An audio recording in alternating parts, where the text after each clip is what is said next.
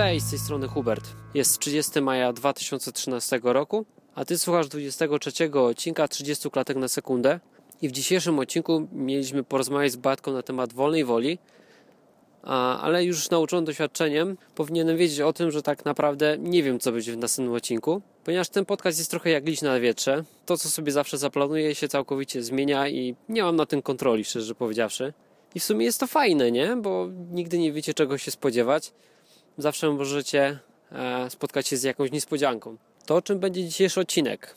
Ostatnio przeczytałem sobie taki fragment. Jest on z objawienia Jana z 3 rozdziału, 15 do 16 werset. Znam uczynki Twoje, żeś ani zimny, ani gorący. Obyś był zimny albo gorący, a tak żeś letni. Ani gorący, ani zimny. Wypluję Cię z ust moich. A w niektórych tłumaczeniach jest nawet użyte bardziej dosadne słowo, bo nie wypluję, ale wyżygam. Takiego to dosadnego słownictwa używa Biblia. No i warto tutaj sobie zadać pytanie, kto to jest ten zimny, gorący i letni? Zacznijmy może od gorącego. Wyobraźcie sobie człowieka, który poznał kobietę, zakochał się. I to jest chyba najlepsze porównanie do człowieka, który jest gorący. Cały czas gada o tej kobiecie, jest nią zafascynowany. O niczym innym nie myśli, tylko o niej. Jest jego całym życiem. Gorący. Jak namiętność. Dobrze. Następny mamy zimny. Przeciwieństwo. No to jest taka obojętność. Człowiek, który ma to gdzieś. Może po prostu nie przekonuje go to, co mówi Bóg. No bo nie powiedziałem, a powinienem na początku. Ten werset tyczy się wiary. To, czy wierzysz w Jezusa i co za tym idzie. Jakie uczynki z tego wynikają. Znam uczynki Twoje. Żeś ani zimny, ani gorący. Czyli coś z tej wiary wynika, nie? No i człowiek, który jest zimny, to taki, który ma to gdzieś. Nie wierzy w to, albo go to po prostu nie przekonuje. Jest mu to obojętne. No i teraz ostatnia osoba, czyli człowiek letni. A słyszeliście kiedyś o niedzielnych kierowcach? To są tacy kierowcy, którzy wsiadają do samochodu od święta. I wymyśliłem sobie nowy termin. Niedzielny chrześcijanin. O, to jest taki właśnie letni chrześcijanin, czyli taki, który niby wierzy w tego Boga, ale za tym praktycznie nic nie idzie. Czyli dalej żyje tak, jak żył. Może stara się być bardziej moralny, co niedzielę chodzi do kościoła, ale nic poza tym. W tym fragmencie też Bóg mówi, że lepiej, żebyś był zimny, niż żebyś był letni. I warto zastanowić się, dlaczego Bóg tak mówi. No bo taka osoba letnia, taka, która nie ma tej prawdziwej takiej miłości w sobie, tego gorąca, z tego wynika, że i tak nie będzie zbawiona. Bo jeżeli ktoś naprawdę wierzy w to, co zrobił Jezus, to nie ma możliwości, żeby tego gorąca w nim nie było. Tylko osoba, która sobie z tego nie zdaje sprawy, albo nie wiem, jest tym chrześcijaninem z zasiedzenia, może się urodziła w chrześcijańskiej rodzinie, albo w chrześcijańskim kraju i wydaje się jej, że jest tylko chrześcijaninem, ponieważ jest osobą religijną, ale tak naprawdę poza obrządkami, poza tym, że co weekend jest w kościółku, nie ma nic więcej. Taka osoba się łudzi może, że będzie zbawiona i lepiej dlatego, żeby była zimna. Przynajmniej będzie wiedziała, na czym stoi. Kolejny aspekt takiej letniej osoby to antyreklama. Ludzie patrzą się na takiego człowieka, który mówi, że jest chrześcijaninem i widzą, że nie ma to przełożenia na jego życie. Jest to po prostu antyreklama chrześcijaństwa. Taka chodząca na dwóch nogach. Więc faktycznie lepiej, żeby był zimny. Bóg w tym fragmencie mówi, że będzie nas oceniał na podstawie uczynków. Czy jesteśmy letni, czy gorący. I tutaj, żeby ktoś mi potem nie zarzucił, że mówi, że zbawienie jest z uczynków, to już wyjaśniam, że chodzi mi o uczynki, które wynikają z wiary. I większość chrześcijan patrzy na to w ten sposób, że jeżeli ktoś jest chrześcijaninem, to się nawrócił i już nie grzeszy. Czyli po prostu robi to, co Bogu się podoba, a nie to, co do tej pory podobało się jemu. Tak w telegraficznym skrócie.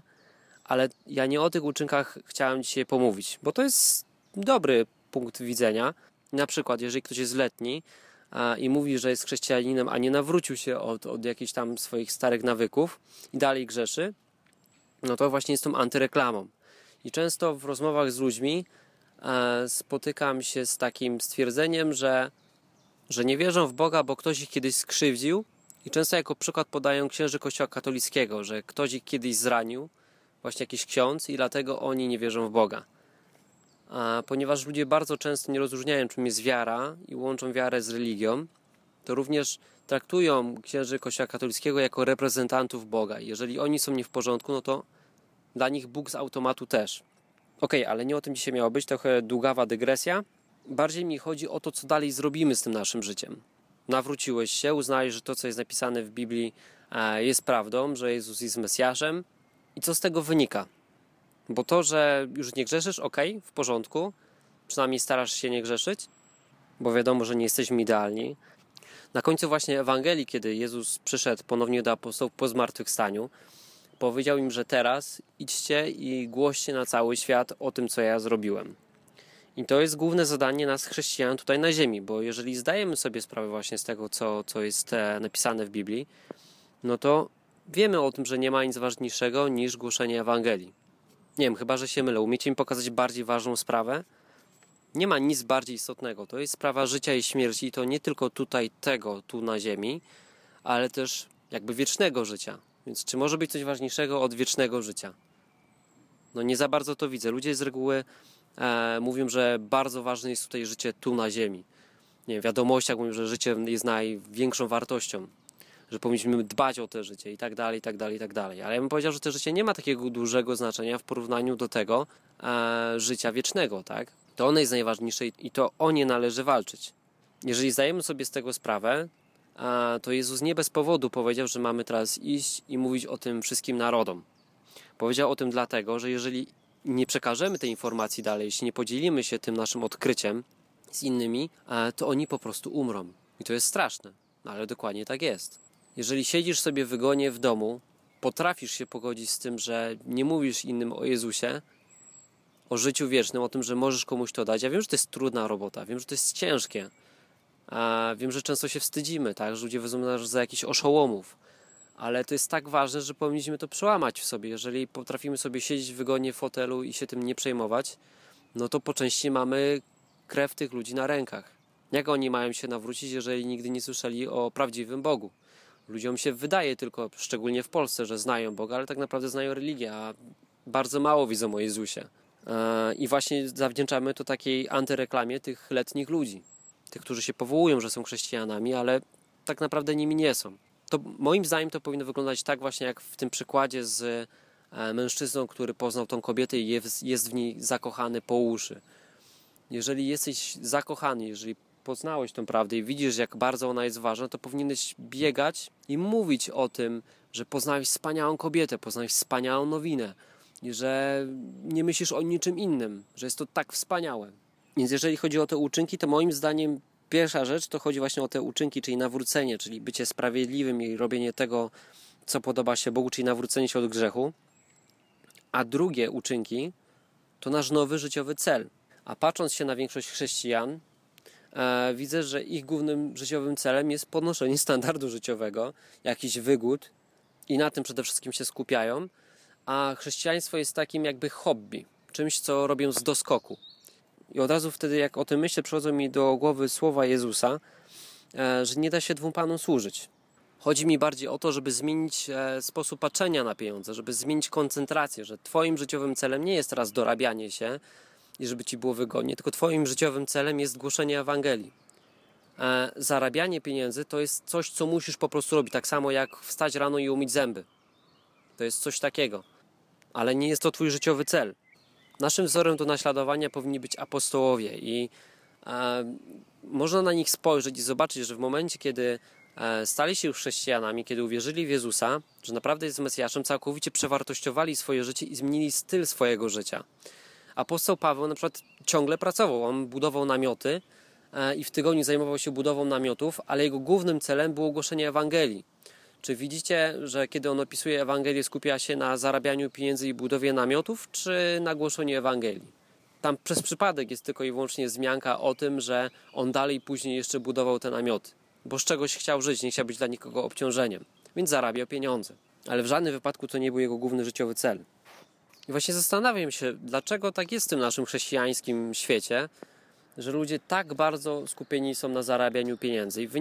I wydaje mi się, że wynika to ze strachu, z braku zaufania do Boga i takiego jakby rozdwojenia, że pieniądze to coś osobnego i Bóg to coś osobnego.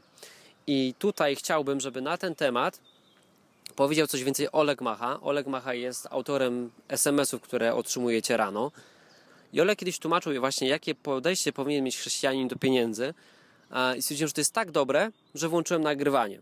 I zrobiłem to prywatnie dla siebie, ale potem jak to zacząłem słuchać, uznałem, że to jest tak fajne, tak dobrze wytłumaczone, że na pewno ja tego nie zrobię lepiej. I zadzwoniłem do Olka i się spytałem, czy mogę to opublikować. I Olek się zgodził. Z tym, że nie włączyłem tego od razu. I żebyście wiedzieli, o czym Olek mówi, to muszę wam przeczytać pewien fragment z Biblii, na podstawie którego Olek buduje swoje wnioski. Okej. Dlatego powiadam wam, nie troszcie się o życie swoje, co będziecie jedli albo co będziecie pili, ani o ciało swoje, czym się przeodziewać będziecie. Czyż życie nie jest czymś więcej niż pokarm, a ciało niż odzienie? Potem mamy przykłady, w których Bóg ilustruje nam właśnie to, o czym mówi, i potem puentuje to tak. Ale szukajcie najpierw Królestwa Bożego i sprawiedliwości Jego, a wszystko inne będzie wam dodane. I kartkę w formacie PDF-a z prawidłową interpretacją i z nieprawidłową umieszczę pod odcinkiem, tak żebyście mieli do tego dostęp i będziecie mogli sobie na to patrzeć i słuchać, co mówi Olek. No i teraz oddaję Olkowi głos.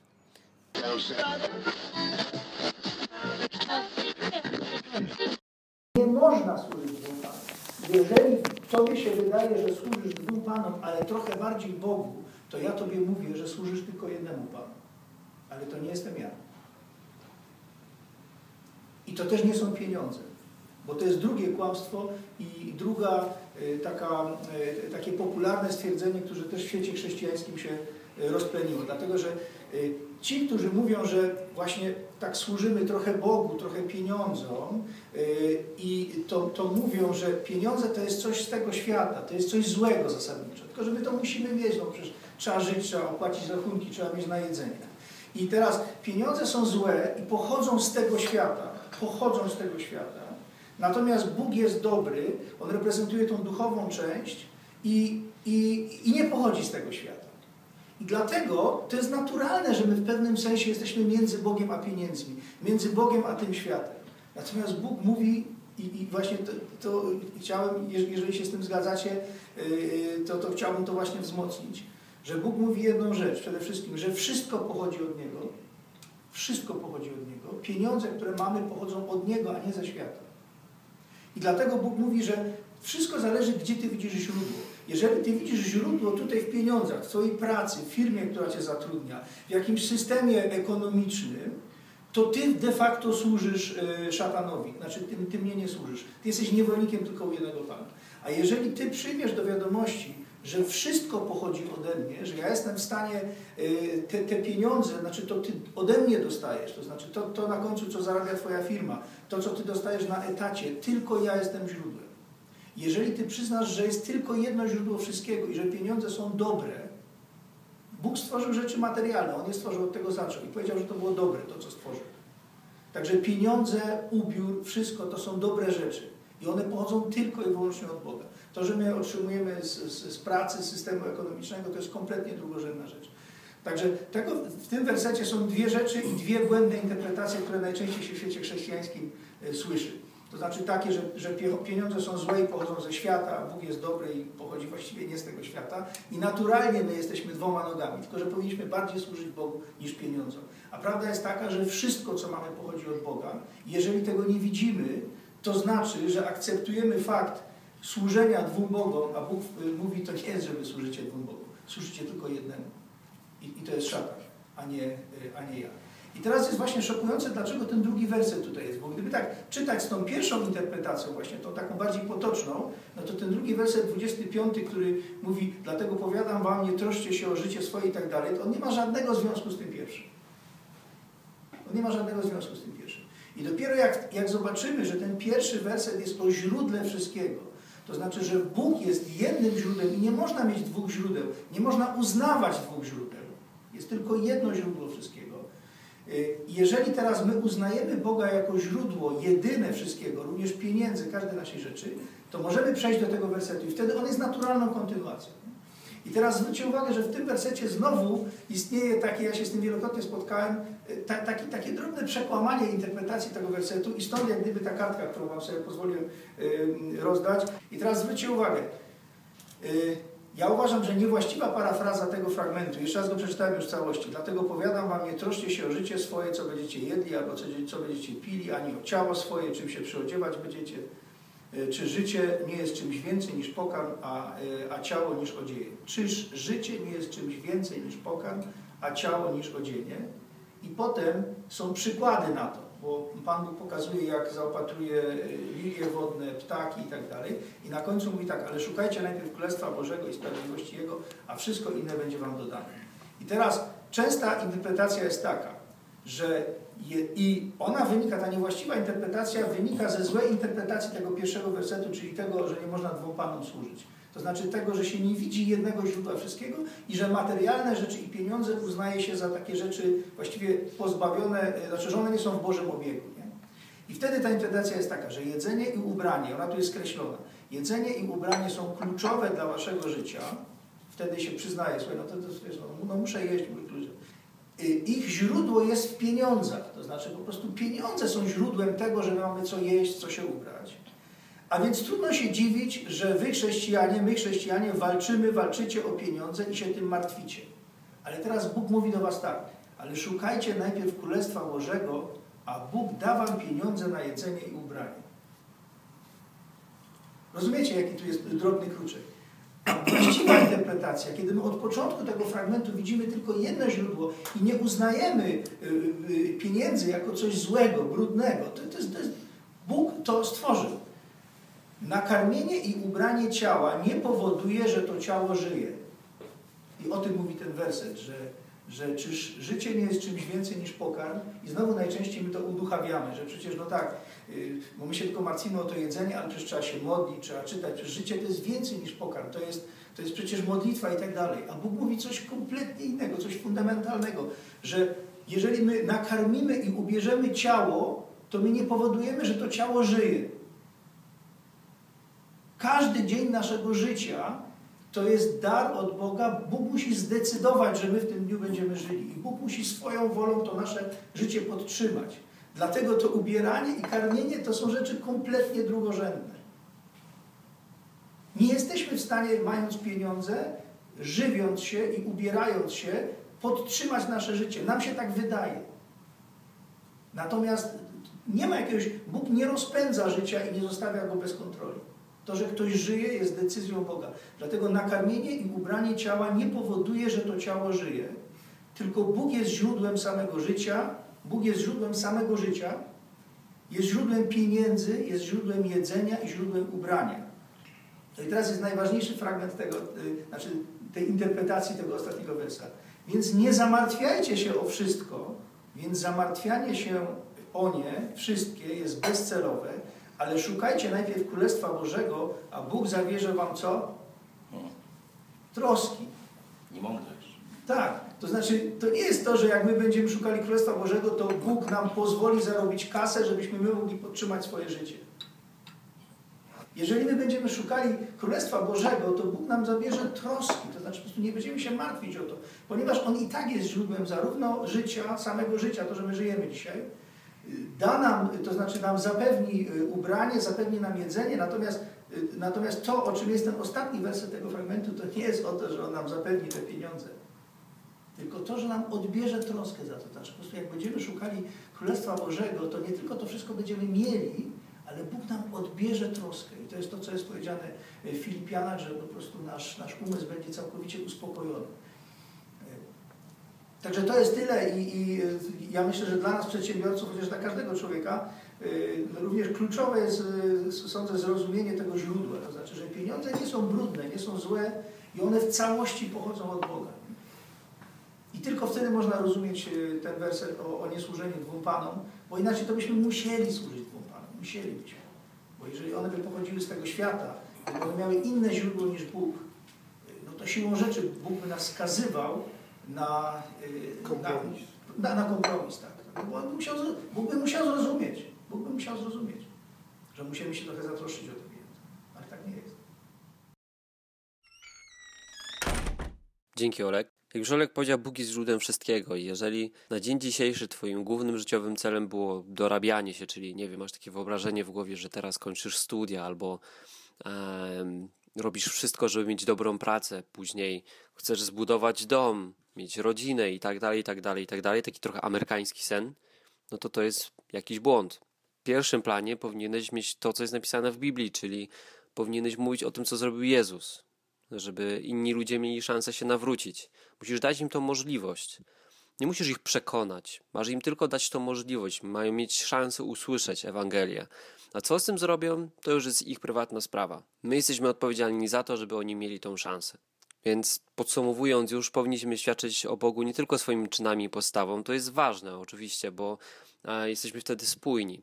Jeżeli ludzie widzą, że jesteśmy w tym szczerzy, co robimy, to nam zaufają. Ale też musimy się odezwać od czasu do czasu, czyli nie wstydzić się tego, kim jesteśmy i o tym mówić. Jeżeli już jesteś nawrócony, to pewnie pamiętasz ten moment, kiedy się nawróciłeś, byłeś pełen energii, chciało ci się działać, chciałeś o tym wszystkim mówić, a teraz to już przygasło, nie? To tak właśnie wygląda, że potem wkrada się ta nasza codzienność i już tego nie ma. I to jest błąd, powinniśmy to na nowo sobie rozpalić, bo mamy tutaj misję do wykonania i tą misją na pewno nie jest dorabianie się. Ludzie, którzy opierają swoje bezpieczeństwo na pieniądzach, czyli czują się komfortowo, czują takie bezpieczeństwo psychiczne, kiedy mają pieniądze, można sobie zadać pytanie, czy taka osoba dalej może powiedzieć, że jej Bogiem jest Bóg. To Bóg powinien ci zapewnić bezpieczeństwo, to Bóg powinien być właśnie tym źródłem wszystkiego, również pieniędzy. I to Bóg daje ci te bezpieczeństwo za pomocą takiej, a nie innej formy, tak? Równie dobrze mógłby ci zrzucić mannę z nieba. No ale zdecydowanie łatwiej jest po prostu dać ci zarobić. Tak jest konstruowany ten świat. Okej, no to w zasadzie tyle. Jeszcze raz dziękuję Olkowi za to, że mogę udostępnić tę notatkę, ponieważ uważam, że była bardzo dobra. No i co, do usłyszenia za tydzień. Tym razem na pewno nie powiem, co będzie, bo standardowo i tak pewnie się to zmieni. Cześć!